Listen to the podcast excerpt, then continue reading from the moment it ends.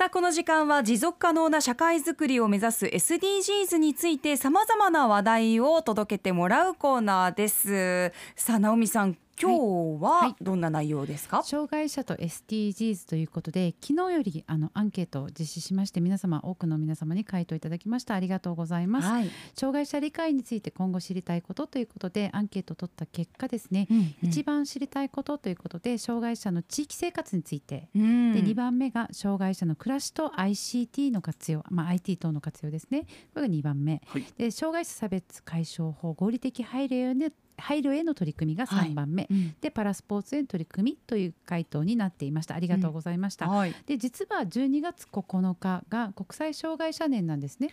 はい、でそのそれにまあちなんでいろいろ障害者とまあ SDGs のことを私も考えたんですけれども障害のまあ専門家から言わせると本来ならばこの1から17の中に項目として障害者がもっとよりよく住めるまちづくりみたいな感じであってもいいぐらいだっていうふうに言ってたんですけれども、はい、じゃあ SDGs で言えば何番かなって考えた結果、まあ、10番の人や国の不平等をなくそう。あそうか。11番住み続けられるまちづくりの視点で考えていきたいと思っています。はい、でまあ私だけではちょっとあの心もとないということで、うん、今回はですね若竹福祉会の松田健一さんと西平みどりさんお二人をお迎えしてお話を進めていきたいと思っています。はい、まず松田さんあの若竹福祉会の活動紹介を含めて自己紹介お願いいたします。はい、皆さんおはようございます。おはようございます。おはようございます。えー、社会福祉法人若竹福祉会地域生活支援センターエンジョイの松田と言います。えー、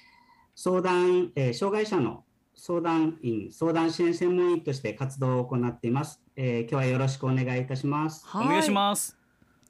であの私今回ですね松田さんからいろいろ映像とかを紹介していただいて見た結果なんですけど例えばあの最近てあのスー大型まあスーパーとか、まあ、本当にコンビニとか含めてですけど障害者のスペースあのこの止める車のスペースであったりとかいろんな配慮っていうのがあ私たちの身近な生活にあるなってこれってどこかの誰かがやったものなのかなっていうふうに思っていたら、うんうん、実はその障害者の当事者さんとかこういうあの福祉会の皆さんのようなあの支援者の運動があってああいうものができてきたっていうことが実は分かってきたんですね。であの皆さんもおっしゃるようにじゃどういう暮らしをしているんだろうか。でなんあの私たち見えないことはいっぱいあるんですけど実は IT 私たちが身近に、うん、あこれってあると便利だよねってことを駆使しながら暮らしている様子などもあったので、うん、今回そのあの障害者がどのように暮らしているのかこの SDGs の関連の中でいろいろ活動を紹介していただきたいと思っているので、那覇市のまあ活動那覇市からまあいろいろ委託を受けて今回動画なども作ったらしいんですけれども、障害者の差別解消で理解促進のためのまあ取り組みちょっと紹介していただきたいと思います。お願いします。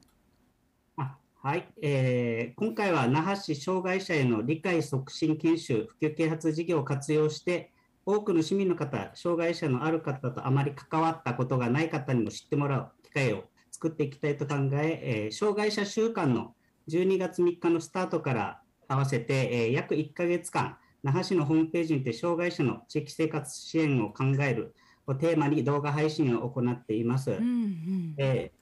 ー、はい、今回はですね、はい、はい、今回は当事者であるあの上里和幸さん、障害者南部県域アドバイザーである溝口哲也さんをお招きして、障害者差別解消法や全国に先駆けて制定した共生社会条例のお話、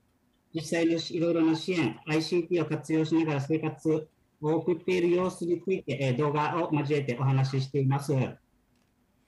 うんうん、実際にそのねあの ICT を活用した暮らしっていうのがちょっと私たちピンとこないと思うんですけど、はい、それちょっとしょあのシーリー皆さんシーリーご存知ですよね？はいシーリーの。シーリーと共に暮らしている上里さんの様子がすごくわかりやすい映像があるんです。それ松田さんお願いしていいですか、うん、あはい。えー、そうですね、えー、上里和之さんのあの、えー、シリですね、ヘイシリだったり、あとアレクサとかですね、そういったもので、えー、電気の調整をしたり、あとテレビの、えー、をつけたり消したりとかですね、あ。とエアコンの操作とかですね、緊急時の、えーえー、連絡とか、そういったものを調整しているのを動画を見て取れると思います。ああそっか動かなくても電源のオンオフができたりしますもんね。あのこの上田さんというまあ障害をお持ちの方なんですけど、まあ中途障害者で大学生の時にまああの事故を起こしてこの首のあのはいから下が動かなくなる本当全解除の暮らしなんですけれども、お一人お一人というか、まあ、自立した生活を暮らしているっていうのがその映像で見れるんですね。本当にチャンネルも変えることもできるし、うん、でこの,、まあ、このシーリーとかアレクサとかもともとはその特殊な機械があったんですけど最近ではその便利な器具がまあ障害者の暮らしにも対応されているっていう様子が見れるってことですね。うん、こう生活生活が楽にね、ね、あの声をかけるだけでね、うん、電気をつけたり消したりできるものが、この障害をお持ちの皆さんのこの支援になってる、はい、手助けになってるんですね。そうですね。で、まあ、夜の緊急時にはこの、まあ、あの話しかけてで、電話も自分の望むところにかけることもできる、っていう暮らしですよね松田さんね。あはい、そうですね、うん、そういった形であの、うん、人だったり ICT 活用して、えー、生活してっていう様子になってます、うん、この ICT を活用している動画を、まあ、こうやってユ YouTube などにアップロードされてるっていう、ねはいはいはい、これアップロードしたこの意図はどんなところにあるんでしょうか？はいえっとそうですね。今回あの初めての取り組みなんですが、うんうん、あのえっとまあ、こういうコロナの状況もあって動画配信でちょっと長い間見ていただければなっていうのと、あと障害とあまり関わった方のない方についても、うん、あの多くの方に見ていただければなと思って、えー、今回、えー、ご多くの方にご視聴していただけたらなと思っております。うん確かにこう身近に、あの障害のある方がいないとわからない、想像できない部分が多いので、こういう動画からこうやって工夫されてね、あの生活されてるんだって学ぶことが重要ですね。そうですね。で、あと沖縄県内におけるまあ条例の通りあの条例をどういうふうに作っていったのかっていう経緯も全部わかるようになってます。ので、後ではい私があのアップの方のあの公式の方にもちょっとリツイートしてもらえるように、あの動画をアップしたいなっていうふうに思っています。で、若竹はこういうまああの映像の取り組みあの啓発事業もやっているんですけれども、うんうん、実はその障害者の方々重度の障害がも背負っていても、まあ、就労であったりとか、暮らしの支援などもやっているんですけれどもこの就労の支援という一環として一つあの私たちあのチンスコもいただいたこともあるんですけれどもあはい、あとさまさまカフェというものをやあのあの運営されているんですね。うん、その運営と、まあ、チンスコの製造ですねそういうこの障害者のその就労支援について職員の西平みどりさんにもちょっとお越しいただいて紹介していただきたいと思っていますのでみどりさんあのすいませんあのあの若竹のその就労支援についてご紹介お願いいたします。皆様おはようございます。おはようございます。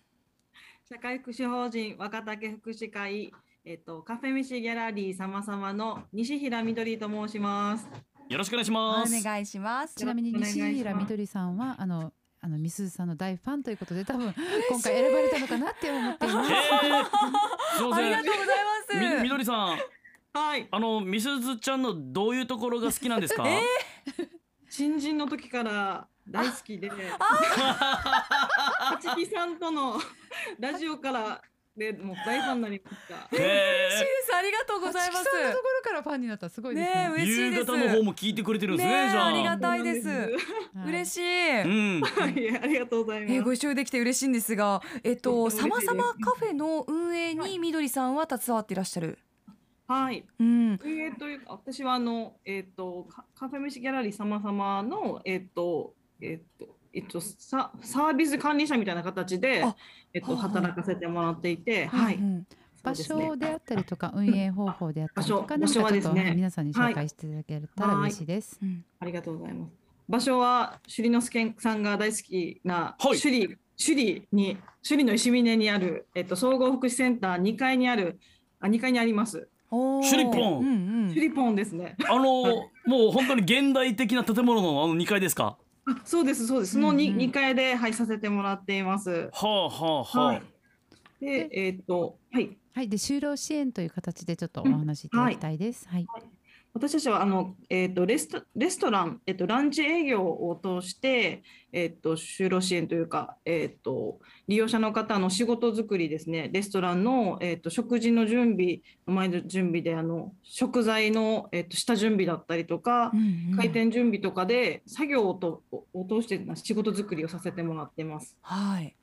はい。あ、間違ってたら申し訳ないですけど、バイキングとかやってる場所ですか？あれとまた別ですか？そうなんです。えっ、と、平日に、そうですね。土曜日と祝日はバイキングを。でさせて営業させてもらっていて、うん、えっと、今平日に関してはあのワンコインランチで、はい、本当にワンコインで定食で食べられるんですよね。はい、バイキングもあれすごいですよね。安かったですよね、確か。